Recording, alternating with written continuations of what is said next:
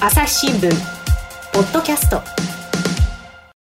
朝日新聞の神田大輔です、えー今回はですね総理総裁候補に聞く敗戦の弁、はい。えーこれをテーマにですねお送りしようと思うんですが、取り上げるのはですね岸田文雄さん、えー政治家にですね密着して取材をする記者のことを番記者というふうに呼ぶんですけれども今日はですねその岸田版を務めてきた西村圭司さんをお招きしております。西村さんよろしくお願いします。よろしくお願いします。はい。そして今回はですねゲストに来ていただきました岸田さんご本人です。よろしくお願いします、よろしくお願いします。お願いします。岸田さん。はい。朝日新聞の記者ですね、んいろいろなところで岸田さんを見てますようん、そうですか。いいいっぱいいるから、そうでしょうね。まあねそうなんですけれどもね、どうまあ赤坂の議員宿舎の近くで、ん岸田さんを目撃しているっていうそういう話がありましてそりゃそうでしょうよ。赤坂の議員宿舎住んでるんだから。で、スーパーのですね、んスーパー吉池から出てくるそうそう。吉池だけじゃなくて、あちこちスーパー行ってますよ。はい。あれですよね何でもそのご長男秘書を務めてらっしゃるご長男や、うんあの次男との方とうん3人で、そうそう男3人暮らしそうそうそ男3人暮らしは大変でしょう。うん、そうですね。でもまあ、逆に楽しいですけどね。話、でも岸田さんがそうやってスーパーに行ってるってことは食材の買い出しですか？うんもちろん、もちろん。誰か買い出し行かないとね。か代わり番号に。で、やっぱり自分で行かないと好きな本買えないし。あそうですか。ね、もう人に人任せだとね、その本人の好きなのばかり買ってくるから。いくら息子さんとはいえ、そこら辺はね自分の買いたいものがある何がお好きなんですか？何がお好きですかって言われてもね、今まず基本的に好き嫌いないから。ない。で特に好きなものうーんあげるのは納豆とかね。納豆？そうそれからねやっぱり広島だからね。はいはい。牡蠣とかね牡蠣ね。いいですよねこれから季節おおお好み焼きお好み焼きお好み焼き買うわけじゃないですもんね。粉買うんこれいやこれはねお好み焼きは これなかなかね素人で作るの大変だ。特に広島焼きは。あね。の関東のやつはねみ自分で作っちゃうから、はいはいはい。広島焼きはねこれ野菜たっぷり入れて、うん。こう重ねてね、ええ。叩かなきゃいけないとかね。大変だ。ちょっとねあの技術がいるんです。なるほど。私はできないんだけど、うそうそう。あの金谷なんかは、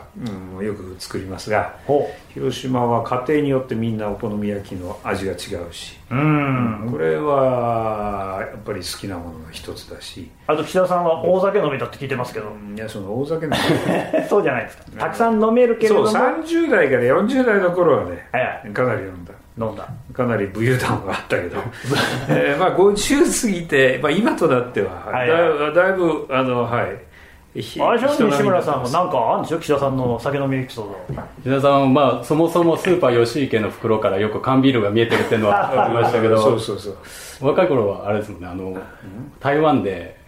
青年局の交流で行かれた時に、おーそうそうそう。そ酒。の話はありましたがね。何ななんですか？もうちょっと詳しく。お酒の、こう、あまりお強くないうん。安倍さんに代わって、そうそうそうそう。安倍さんに代わって岸田さんが飲んだんですか？そうそう安倍総えっとね安倍総理が自民党の31代目の青年局長、はい。私が32代目の青年局ああなるほ長ど33代目がえっと小此木八郎現現大臣はい大臣、はい。はい菅さんそれのねでその次が34代目が浜田康和、はあ、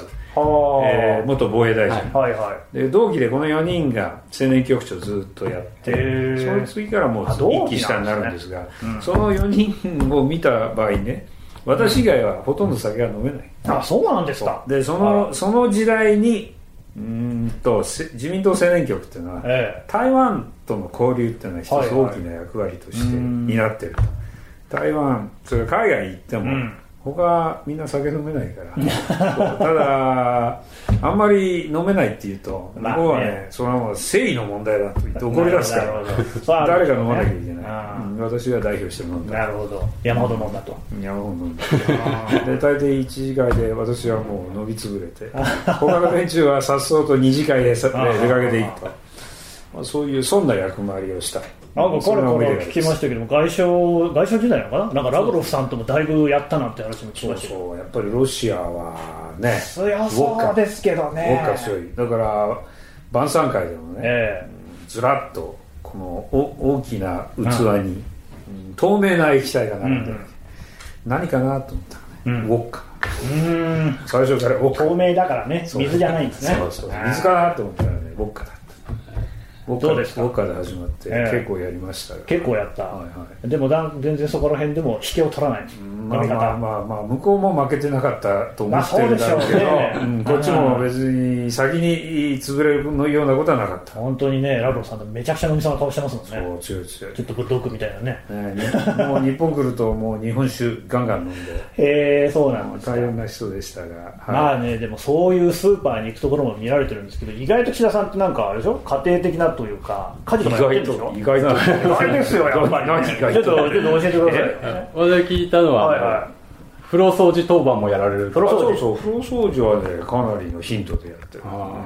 疲れてると息子にやっとけという。まあまあね。そうそう。あのかなりのヒントでやります。それから食器洗いも、はあ、うん、そうそう。かなりのヒントでやります。ご飯作ってるのは誰なんですか？作るのは大体ね次男が作るああなるほど。まだ学生さんでしたっけ？そうそうそう大学生あそうですか。ね、そんな3人男暮らしなんですけれども、今回の総裁選の時にも、はい、結構そのご家族がねなんかこう前に出てきたそんな感じでしたよね、うん。うん、そうですね、まあ、やっぱり総裁選挙ってね、うん、その人の人柄、ね、政策だけじゃなくて、ね、どんな人かっていうのがやっぱり問われるから。問われる。そうそうそれをこの探る手がかりとしては、うん、本人本人に聞くとももちろん大事なんでしょうけど、うんうん、やっぱり家族っていうのはね本人を知る上で大変重要な手がかりということで、マスコミの皆さんも、やたら家族にいろいろインタビューしたり、取材したり。そうそう。なんかテレビとかも出たでしょ？なんか、奥様が上京されて、うん、テレビにインタビューでも出られて、うん、すごい反響があったというふうにはお伺いしてるんですけど、うん、そうそうですか、あまああのな何度か取り上げてもらいました。あんまりねそういうのは今までなかったんです。今までご家族なかったですでしょうだって今までね自民党の政調会長とか、はいはい、外務大臣とか、別に家族取材する必要ない まあまあね、そうそう確かに総裁選ともなるとやっぱそこ人柄も全部含めてっていうことですからね。だいぶ違ってきそれはね全然初めての経験ですねああなるほどね。だから岸田さんのそういう意味ではイメージ戦略っていうのをご家族がやってたっていう感じにとってる。まあまあまあそうそう。一役買ってくれたと、うん、感謝してます、うんうんうん、だってあれでしょ？なんか岸田さんがなかなか行けないなんか神戸とか？そうね、そうですね。総裁選の間なかなかそうそうそうそう。そう今回の総裁選挙は短期間だったしおまけに、まあ、コロナ対策で全国遊説ができないとかでその上に、えーと、総裁選挙の最中に台風が来て、あ来ましたね。そうそう被害が発生するかもしれない。というんで東京で、えー、万が一に備えて待機しなきゃいけない、うん、そんな状況だったんで、はいはいえー、地方に行くって約束してたあの予定。次々とキャンセルしなきゃいけない、ね、ただキャンセルしたんじゃ申し訳ないし、うんうん、もったいないからそう、ね、家族が代わりに行くと。なるほど。そういうのもありました。なんかも西村さんから見てあこれまでの岸田さんと変わったなっていうふうに思ったことあったんでしょ？そうですね、まあ、その家族の方が出られるこのイメージ戦略、うん、こう意識してやられるようになったってもありますけど、うん、発言のこう強さみたいなのを総裁選に入ってすごい感じていて例えば？例えばあの新橋の駅前で街頭演説された時に、あの政権をそのまま継承するだけでいいのかうん、もしくは全てに対して反対するだけでいいのか。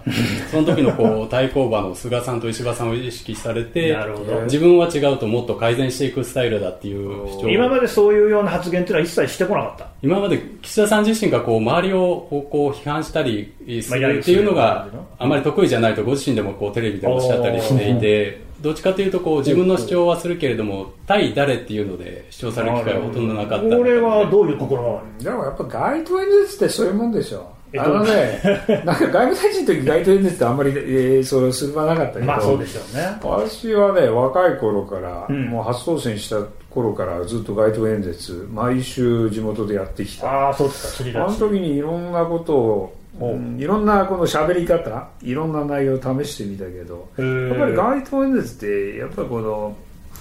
なんていうのかな、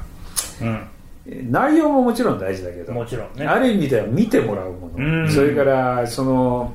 一部分聞かせどころを聞かすものっていうところあるでしょずっとこういるわけじゃないっていう、そうそう。でで、あの外務大臣として政調会長として講演しますってことになるのね。講演はまあ全体のやっぱ中身が大事だからどんな政策をを説明するか中身が大事だけど、街頭演説って今言ったみたいにねその見てもらいそして聞かせどころを聞かす、ある程度キャッチーな言葉を言っていかないといけない。だから街頭演説で今回、うん、街頭演説ってほとんどなかったから。あそうそうそう。あのー、さっき言ったみたいにさコロナ対策で、ね、台風対策で、うん、そして短期間で、うん、だからそういう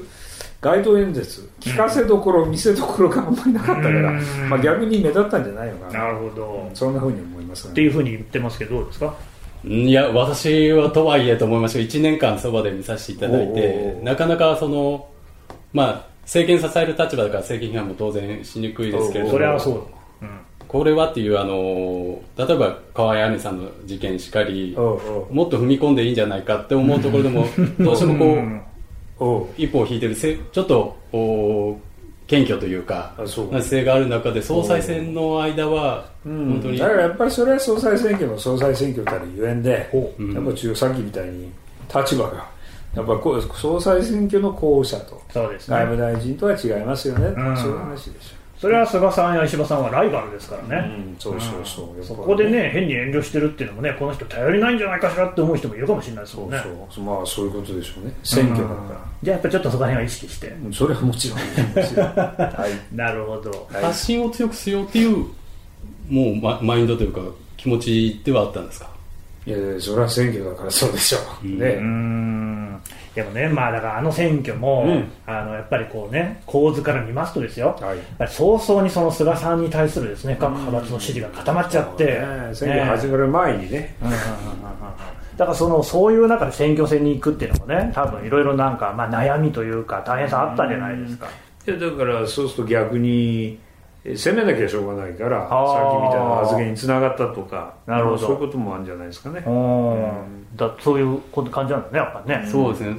そのそばで見ててもそれを機にすごい吹っ切れたというか。吹っ切れた。うん。もうあのなんかそれまで吹っ切れてなかったいやいうことを言いたいような気がする。けど、どうかね。いや私実はあのテヘランで特派員やってましてその時に外相時代の岸田さんに一度ぶら下がってるんですよ。そう。あのね、えー、そうそう。私はね外相の時にねイラン2回も行ったからそうですよね。でその時にそのでもやっぱりねもう本当テレビのイメージ通りで、うん、真面目そうな人だなって思ったんですよ。うん、でもそこの殻を一つ破ったっていうそういうことなのかな。そうですね。だけどまあ外務大臣の時の発言はねまあねみんなあの言葉一つ間違えると 国際問題になるから やっぱり事前にね綿密にもうその言葉も全部打ち合わせて、えー、えー、それにもそれを用いて発言しないと言葉遣い一つ間違えてねなるほど。結構大騒ぎになったことも何度もあったから。そうですそういう立場とそれは違う今回のね選挙とはね、はい、やっぱりその時その時でこうやっぱりきちんと使う言葉も変えるし。そうそうそうそうしない。そのぐらいの知恵は働かせないと。いやそうです候補者にはならない、でもやっぱりこうね1年見てて違いを感じたっていうことはやっぱり違ったんだよね。そうそうそう。そう、まあ結論はそういうことなんでしょうね、うん、あまりこう例えばコロナで家賃支援なんか記者さん主導して党の方で議論をまとめて、うん、でまさにこう完成した形を提言として政府に持っていって、うんうん、じゃあいざカメラの前でそれをこう主張してアピールするのは別の議員に譲ってこう官邸からこうカメラを横目に出ていかれると そう。いうシーンをこう何度も私も目撃していてもっとこう俺がただみたいなアピールするシーンなのになっていうのはもったいなくないですか？そうかね。うんまあ、なんかこう、謙虚さ誰誰かがギリスんだからいいじゃん。いやーでもそこはやっぱりね岸田さんがこうまとめてるんだったらそこはバッと出てけるじゃないですか。そうだね、まあ、性格的に そうだね。譲ってあげるというかそれがすごい目立っている。私がついてた1年間の前半なんかはそうだったなという感じしました。ね、やばいって。やっぱり西村さんから見ててもすごい謙虚な人なんだね。謙虚ですね。謙虚で堅実でっていうなるほどね。文字通りな。ただやっぱり総理総裁を狙ってことになると謙虚だけでは困るかな、うそうですね。だから変わったと変わったの、うん、いやだからさっきの話でしょ。さっきの話につながるそういうことなるほど。ちなみにマーク2だと、うん、そうですか、うん、なるほどね、うん、ただまあここら辺の選挙の難しさみたいなのはね、まあ、当然私なんかが言うよりも記者さん一番ねいろんなところで。総裁選挙ってね全国相手にしなきゃいけないとか、うん、国会議員相手にしなきゃいけないとか、うん、普通の選挙と違うから、うんその辺はねやってみて初めてああこういうことなんだとかそれからあ、うん、ここういうなんとか景色っていうかね、まあ、政治のえー、政治の景色みたいなものがねああるんですね。初めて感じたとかね。ああそうですか。ああ政治家ってこういうもんなのかなとか、ね、へえ意外な感じしますけどね。もう当選何期ですか？え 9, えー、9回9回 ,9 回。それでもやっぱりまだ新しいいやだからだからその今までの選挙は、ね、地元の皆さんそういうこと有権者の皆さん、ね、の一人一人にこう働きかけて。相手はまたね国会議員もいる国会議員。地方票もあるし。そうそう。なるほど。やっぱ選挙のの方式が違うから。バンキシャから見ていて岸田さんってどういう戦略を取ってたんですか？岸田さんはどうしてももう自分の持ってる岸田派宏池会の派閥が47人、それだけでは足りない、なのでどうしても国会議員票を集めようと思うと他の派閥の協力を取り付け、いかに取り付けるかというのかで、やっぱりすごいあの支え続けて距離が近かった安倍さんが所属している細田派であったりが党内の中で一番大きいんですけども、あとはあのずっと一緒にえー、政府の中でもやっていらっしゃる麻生さん麻生派。麻生派ああちらも第二派閥なんですけど。これも大きいそういったところとこういかに連携できるかっていうのをこう模索されてるかなというのはあの取材していて感じていました、ところがうまくいきませんでしたね。そうそう。だから枠組みはもう始ま決まってる初めにもう決まっちゃってたから結局一人一人ね人間関係信頼関係それをたどっていくしかない。実際のところはそれが戦略でしたよね。なるほどね。そうするとだから思い描いたようにはその派閥各派閥の支持はこう得られなかったんですよね。それはでももうあれですか戦略ミスなんですか？うんそうなんでしょうね。結果が伴わなければそれはやっぱり失敗だったんでしょう、まあ、どどう見ました？その辺は。まあ正直ここまで早くに派閥の塊が菅さんに行くとね、私のあの政局感のなさかもしれないですけど 感じてなかったというか取材してる分にはあそこが味方について一つの大きな塊になるんではないかと思いながら取材していたので。あれ何が起きたんだろうねそのその二階さんが、まあ、指示出打ち出してからもう雪崩を打つように。であとあの3波の合同のね料理集の会見なんかもあったじゃないですか、はい、あれ北さんどう見てました？なんか奇妙な会見だななんて僕は思ったんですけど、まあ、確かにね。ね分かりません ね、第三者で見てたわけだから実際のところ分かんないですけど、まあ政治の動きね水面下でいろんなもんがあったんでしょう、うんうん、でそれが想像以上に早く動いてたんじゃないかと、今思えばそんなことは感じますがね、どうでしょうところがここへ来てですよ、岸田さん、そういう動きがあったのか、宏池会をね、こうもっと大きくするその、ね、そういう実現に向けて汗をかくなんて発言があったんだよね、先日のパーティーで大きな塊を目指したいと。それは前からある話なんだけど、ね、前から。でも結構もう各社やっぱりね書いてましたよ、まあまあ改めて言ったから、そその記事になったんでしょうけどね。あれなんかやっぱり次の総裁選に向けてそういうその派閥をね、大きくしていこうってことですか？いやいやそじゃなくて宏池会のこの塊、要は政治勢力の結集やうん連携、うん、そういうことを言ってるんで別に派閥自体を大きくすると言ってるわけじゃなくて。結集や連携。なるほど。今回は菅総理のもとに各派閥が結集したわけです。しましたね。そうそうだからうん宏池会だけではなかなかさまざまな目的は実現できない。はい、だから目的を実現するためにはこうした政治勢力の結集。これも大事ですね。そういうことを言いました。どう？これマーク2じゃない？うん。いや本当にこう表のそういう舞台で、うん、まさにこの協力を取り付けて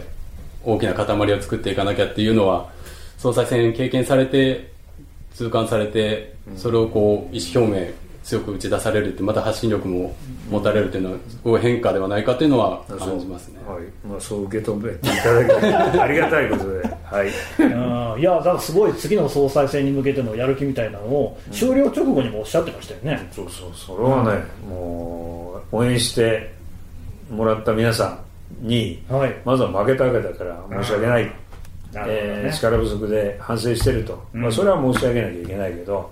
でもこれにめげずに頑張るぞというやっぱり、うん、えー、この強い覚悟をやっぱり示すのは、うん、ある意味では礼儀みたいなもんですから、ね、なるほど。そう応援した人にしても応援した方々からしてもね、うん、そう応援した人間が、うん、もうなんか終わって、まあ、反省はまあもちろんするにしてもね、はい、そうその後もうなんかあしょげちゃってそうでやるやる気なくなっちゃったら、やっぱりそれはみんな元気出ないし、この人担ぎたいなって気持ちもなりますよね。やっぱり負けないぞと。やっぱそういう姿勢は示さなきゃいけないだからそこがそのね、うん、あの謙虚なキャラクターっていうのとはまたちょっと変わってきたのかなって感じがするんですよ。どどう見たどう見たそれ謙虚ってのはさ要するに性格が性格が本当にあの だってその弱気だとかそうそうそう。控えめというわけじゃなくて、うん、それはひょひょこの持って生まれたつあもじゃじゃ真面目っていうかね。そのね中に持った。中に持った強い思いを思いを、ね、どう外に出すかっていうの。がまあでもなんかこうやってギラギラしてる人もいる中であんまそういう感じじゃないですもんね。そうそうそう。だからそれをあんまり表に出してなかったというのはその通りかもしれないから、うん、そういう意味で言うと今回の総裁選、はい、思ったよりも国会議員票伸びましたよね。そうそう。だからまあ一人一人今までのご縁で、はい、だから派閥はみんなその方針も決めちゃってるから。あやっぱ岸田さん一人一人口説いたんですか？一人一人やっぱり働きかけて。あのはい。お願いをしていきました。電話うん電話が多かったですね。あのやっぱり直接行くと向こうもいろいろ迷惑ですまあそうですよね。そうですよね、はい、どうですか？その辺の話とか聞いてる？まああの岸田さんがずっと党本部の部屋にこもってる間はこれはずっと電話してるんだろうなっていうのがありましたし、ね、取材してるとこう岸田派ではない議員がもう岸田さんからの電話3回目だと。すごいこう粘り強くかけてくるんだっていうのをおっしゃってる議員もいたのでやっぱそこは本当に徹底的にこう一人一人にご本人からお願いのじゃあそれはもう議員側から見てもすごい意外な感じなんだ。岸田さんここまで熱心なんだっていうのは。そうですね。あんな一言したことないですか？いや総裁選挙初めてだから。あそうか総裁選以外でそういうお願いを国会議員にすることはないかもしれないですね。そうね。あんまりないですよね。ああなるほどね。でもだからそこで初めての経験だったけどそこは貪欲に行ったと。うんそうそうそう。それは今さっきから言ってるみたいに総裁選挙は違うわけです、ね、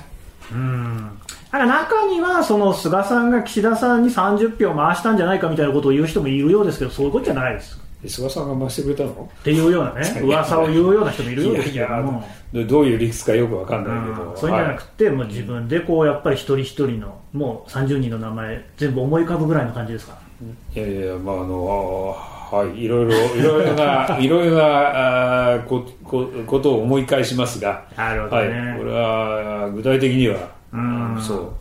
死ぬまで言えない。死ぬまで、墓場まで持って墓場まで持っていかなきゃいけない、まあ、だってそういうそれは向こうはね向こうで派閥をまああぐら切ったというかね。いやいやいやそこをこうね曲げて投票してるわけですいろんな人がいました。いろんな人がいます。なるほどね。うん。わかりました。はい、であとどうですか、その一方でね、地方票の問題があると思うんですよ。はい、そこはやっぱり石破さんの方が上行ったじゃないですか。そうですね。ここ大きな課題だと思うんですけど、うん、どうします？だからまず今回は地方票それぞれ都道府県に3票ずつ、うん、この割り振って。でそれを、まあ、その3人にどう割り振るか、まあ、こういった選挙でした、うん、やっぱり3番目って際どいところでどんどん切り捨てられるということがあったので、あれ全体の票数を足し上げた場合にはえっとそんなに大きな差はなかったんだと思います。なるほどね。確かね、えっ、ー、と菅総理とも、えっ、ー、と今回の3秒方式で言ったら9倍ぐらい大きく話されてますけど、うん、実際の票数ということになるとそこまで開いてなかった。石破さんとも今回の方式ですと4倍以上話されてましたけど、うん、実際の票数から言ったら2.5倍程度だったから、その票の出方と今回の方式における票の出方と、うん、実際、投じられた票の割合、うん、これはちょっと違うんだということがありますし、来年もしフルスペックで総裁選挙が行われるとまさに全体の投票でドンとですから、ね、これは方式が違うんで、まあ、その点も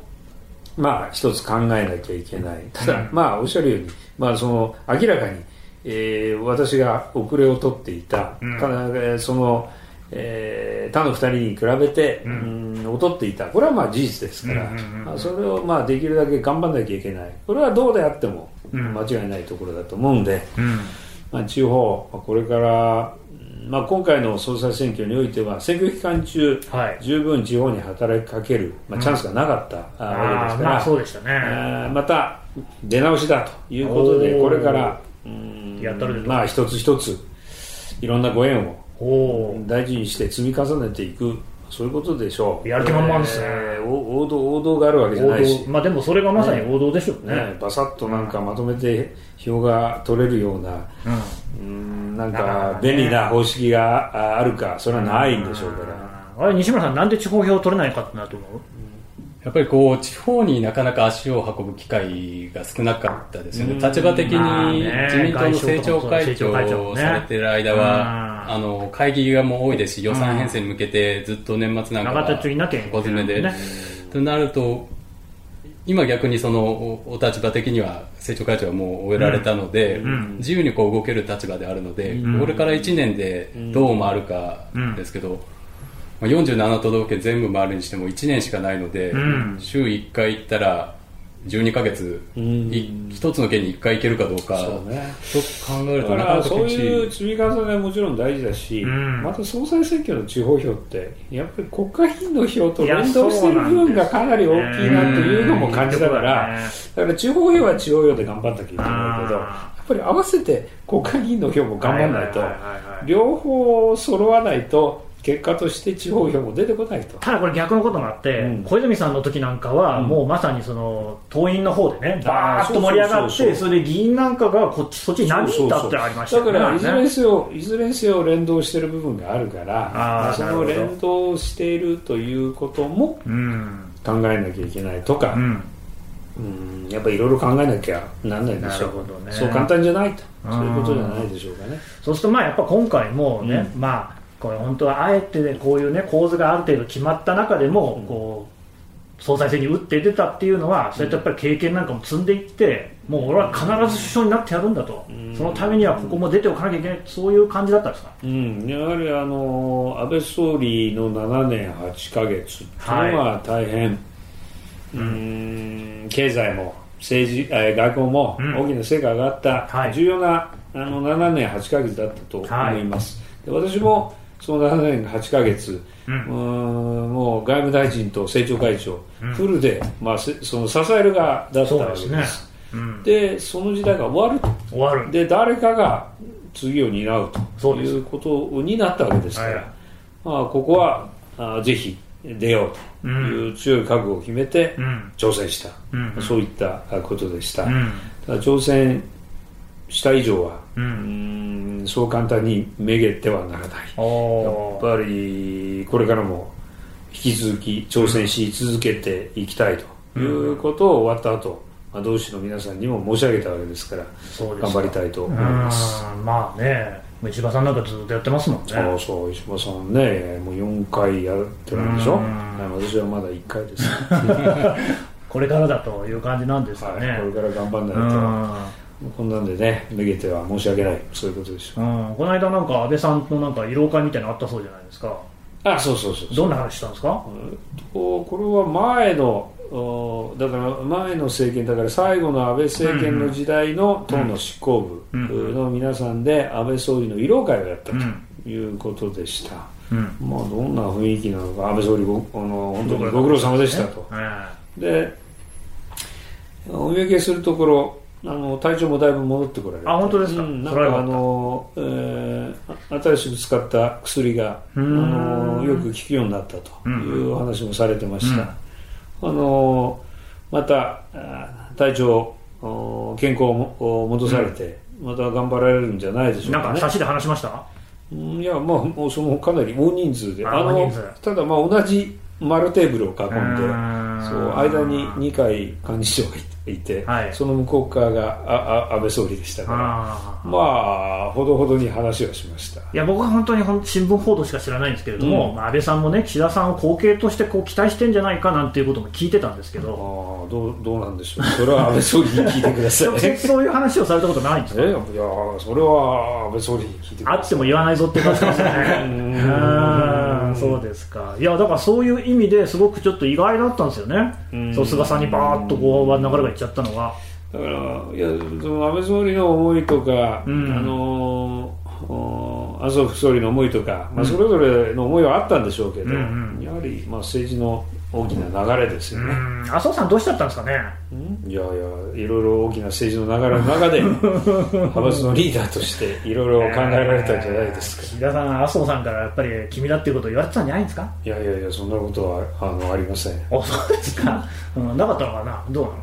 うん、期待はされてたとは思うんですけれども。うんねどうでしょう？麻生総理に聞いてみてください。いやだからそれ実はこの間も石破さんの収録もしたんですけれども、はい、石破さんも言ってたのがやっぱりそういうその政治のその時の流れっていうのはね、うん、そうそう流れ流れ、ね、あっという間に変わってしまうっていうところもあって、うん、まあ、石破さんは石破さんでやっぱり新中二階さんにはね期待するところもあったでしょうし、うんうんうん、でもその菅さんが出るっていうことになった時に、早かったですもんね。うんま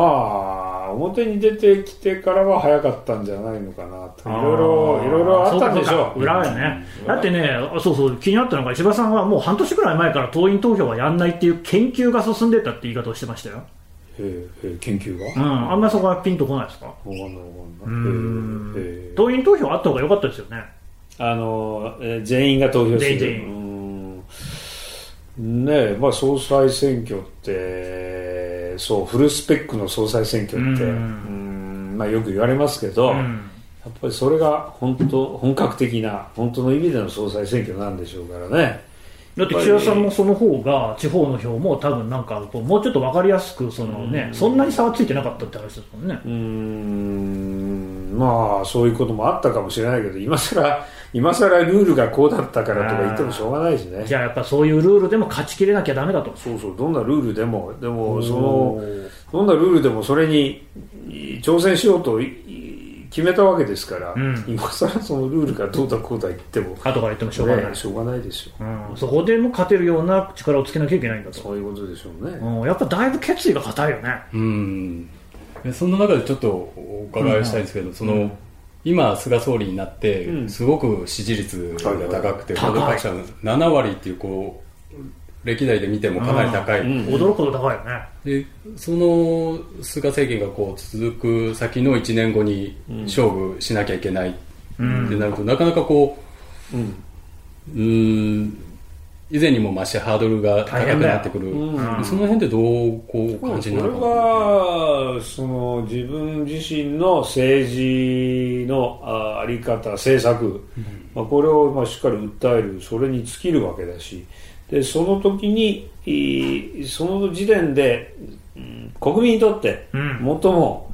うん、その好ましい政策、あるいはリーダー、誰なのかを国民というか、まあ、党員の皆さんが選ぶ、はい、まあ、そういうことだから、ね、岸田さん、菅さんって政策で勝ったんですかね、うん、いやいや、それは、その政策も、ね、政策も含めて、そのそのルールの中で、党員が選んだ、まあ、党員はともかくとして、国会議員はやっぱり勝ち馬に乗ったんじゃないですか？だからそ、その政治政治の政治情勢、政策、あらゆる条件の中で、その一つのルールのもとに選挙が行われた、その結果です、なんか、だから石破さんに似てるとこ感じるのは、岸田さんも政策とかを打ち出すんだけれども、うん、結局、政治って政策で多いってなくないですか？いや、政治、政策も大事だと思う、大事ですよ、もちろん。なんだけど、やっぱ総理総裁ってことになってくると政策政策だけではだめですよね。ね。やっぱその政策を実現する力、うん政政治家が学者や評論家と違うのはそうです、ね、最後結果を出す、うん、ところですよね、うんうん、言いっぱなしじゃこれ、ね、存在感ない存在の意味がないわけだから、うん、その実現する力も含めて評価される、うん、政策だけで評価されるものでもない、うん、それが政治家じゃないですかね。そうなってくると菅さん結構手強い相手だと思うんですけどね、うんうんうん、そういうことでしょう、うん、だからその何を実現するかっていうのもあるよね。そうそう実現する力もちろん、えー、大事だけど。それはそうです、ね、何を実現するか。でもなんかその辺も含めてうん、だから決めるのはそのこう総裁選挙であれば党員なわけだしえー、国民なわけだし、世論が、うん、国会議員を動かすわけだし、まあ、そのそれは、やっぱ基本はそこにあるんじゃないかなと思います、ね、なんかでも、数勢としては骨太な政策よりも、携帯電話の値下げとか、うん、不妊治療とか、まあ、それも大事ですよ、大事なんだけれども、うん、なんか割とこう、まあ、小ぶりのね、小さい具体的な話の方に、うん、なんか映ってるような気がするんですけど、でもまあ、それを国民が、それが国民の求めてるものであれば、それはしょうがないですよね、それは、えー、いや、こういうものを求めるべきだとか、そそこまでいう話ではないでしょう、逆に私はこう思いますが、どうでしょうかと、働きかける、それが選挙、あるいは総裁選挙、そういうもんじゃないですかね。どっちがいいんですかと。うん、そうですね、ね、選ぶのは皆さんです。しょうがない、こればっかりはね、それで納得ですか？そうですね。その岸田さんは総理になって、こう、やりたいものとして、分断から協調へ掲げて、まあ、要は格差社会の是正だと。めちゃくちゃ大事な話だ。総理になったらこれを実現したいんだと主張されて、まあ、どっちかというと、広いこう、国家間とか日本全体の姿としてそうしたいっていう思いを語られてましたけど、うん、引き続きこの1年間もそこはこうぶれないというか。もちろん今はそのそのぶれてませんしその思いはあ大事だと思ってます。だからその辺についてもっと説得力を増して、うん、うん、やっぱより具体的な政策で肉付けすることによって、ね、国民の皆さんに対する説得力を高めていく、うん、こういった努力は大事なんじゃないかなと思います、うん、えー、こういった国を目指す。これはね、えーと、その基本的な思いは変わってませんが、うん、じゃあそのためには何をしなければいけないのか、もっともうよりよりこう具体的なより深掘りした、政策をしっかり肉付けすることによって説得力を増していく、うん、こういった努力は大事なんじゃないかなと思います。なるほどね。そういうビジョンみたいなのがねやっぱり今のところ菅さんにあんま感じられないんですよ、うん、そうですか？さすがにやっぱその辺はね味が硬いね。うんそうだね、うん、あとなんか聞いておくことあるんでしょいろいろ。まあいいの？そうですね。あ俺聞きたいことあ山口3区山口さんはどうですか、なんか二階さんのね、ところと岸田さんのところでこう何かつばずいらいみたいなことを報じられてますけど、俺報じられてるけれど、なんでいきなりああいうふうに報じられたのかよくわからないし。あ、そうなんですか？そう。だから報じられて。さんが出るんじゃないですか？いや、前から噂としてありましたけど、あれ、総裁選挙終わった直後なんかに、急に突然、うんなんか山口3区の話が出てきてなななんでこの話が急に出てきたのかなと私の周りでは言ってたわけです。岸田さんもびっくり、うん、そしたらわーっと皆さんなんか20人ぐらいなんかこう出かけていかれた。あちょちょっとこの、えー、我々としてはうんな何もしない間にどんどんどんどん報道が進み物事が動いてる。さあどどどう考えたらいいのかな。それが正直なところ石破さんの時にもコーチの話聞いたんですけど、うん、若干そのやっぱり二階さんとのですね、うん、いろんなところでこうなんかこう対立というかねそういうのが起こ摩擦が起こってるような気がするんですけどね、うん、どうですか？うんといろんなあ情報が飛び交ってはいるんでしょうけれど最後は、はい、うん正式に選挙になって、えー、えー、手を挙げるのか挙げないのか、はい、それが明らかにならないと何とも言えないですね。推薦出すのは幹事長なんじゃないですか？うん、公認ね。も。いや、これは、まあ、最後はその党の仕組みとして、はい、うんとそのルールに従って、うん、公認が決められるということなんでしょう。うん、ただ、まあ、現実は地元の意向、それから党本部の意向。このこの辺の兼ね合いで最後は決められると思います、うん、地元の意向がどうなのか。やはりそれぞれの選挙区、まあ、最前線で頑張ってる党員の皆さんの思い、これも大事にしなきゃいけない、うん、最後は党本部が決めるのかもしれないけれど、うん、その地元の思いをどこまで汲み取るのか。これ政治部的にはどういうふうに読み読み解くの？これは。今の発言は。そうですね。あの岸田さんらしいあれでしたけどもう証明書とするんじゃないかなと思って、ね、林さんも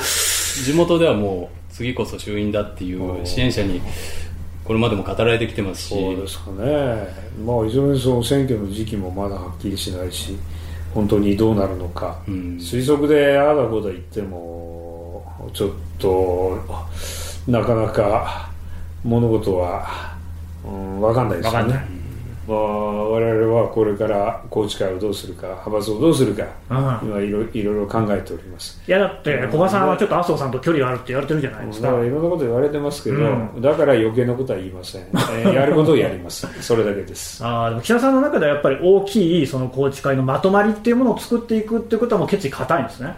いやいや宏池会だけじゃなくてさっき言ったみたいに他の政治他の政治勢力とも協力できるところは協力していかないと、それは高知会、今47人ですけど、はいはい、いやこれが100人、200人になれば別ですけど、そそれはありえない話ですから、結果として他の政治勢力と協力していかなければ、うん、なかなか思いは実現できない。とその先には総裁選があるわけですよね。うんそうそうそう、まあ、総裁選挙も含めて、そういった協力できる勢力、うんとの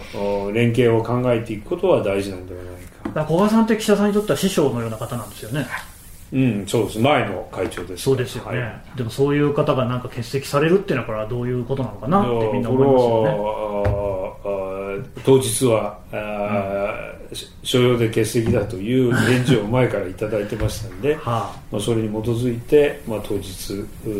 会は運営したされた、まあ、そういうことであります。なるほど、まあ、古賀さんにはちょっとこう、ね、泣いていただいてもここはもっと大きい目標に向かっていくんだぞっていうふうに理解していいですか？いやいや余計なことは申しません。そうですか。あのいろんな噂が飛び交ってるから余計じっと今様子を見ております。ただやるべきことはやります。なるほどね。いやどうですか？こんな感じですかね？はい、はい、すいませんどうも、ありがとうございました。ありがとうございました。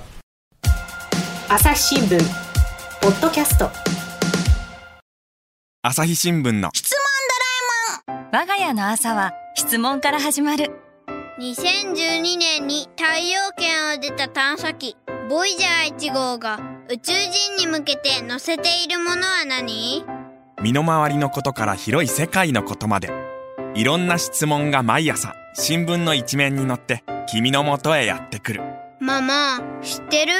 なんだろうね。さあめくって探して答えを発見。あった！レコードか！いろんな国の挨拶が入ってるのか！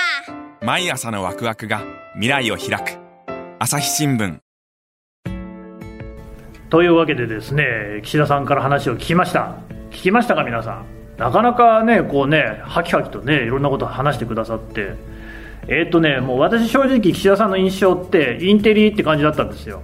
なんだけど、まあ今日聞いて、あ、違うなと思いましたね。あ、この人はパッションだと。パッション岸田っていう名前にした方がいいんじゃないかっていうぐらい思ったぐらい、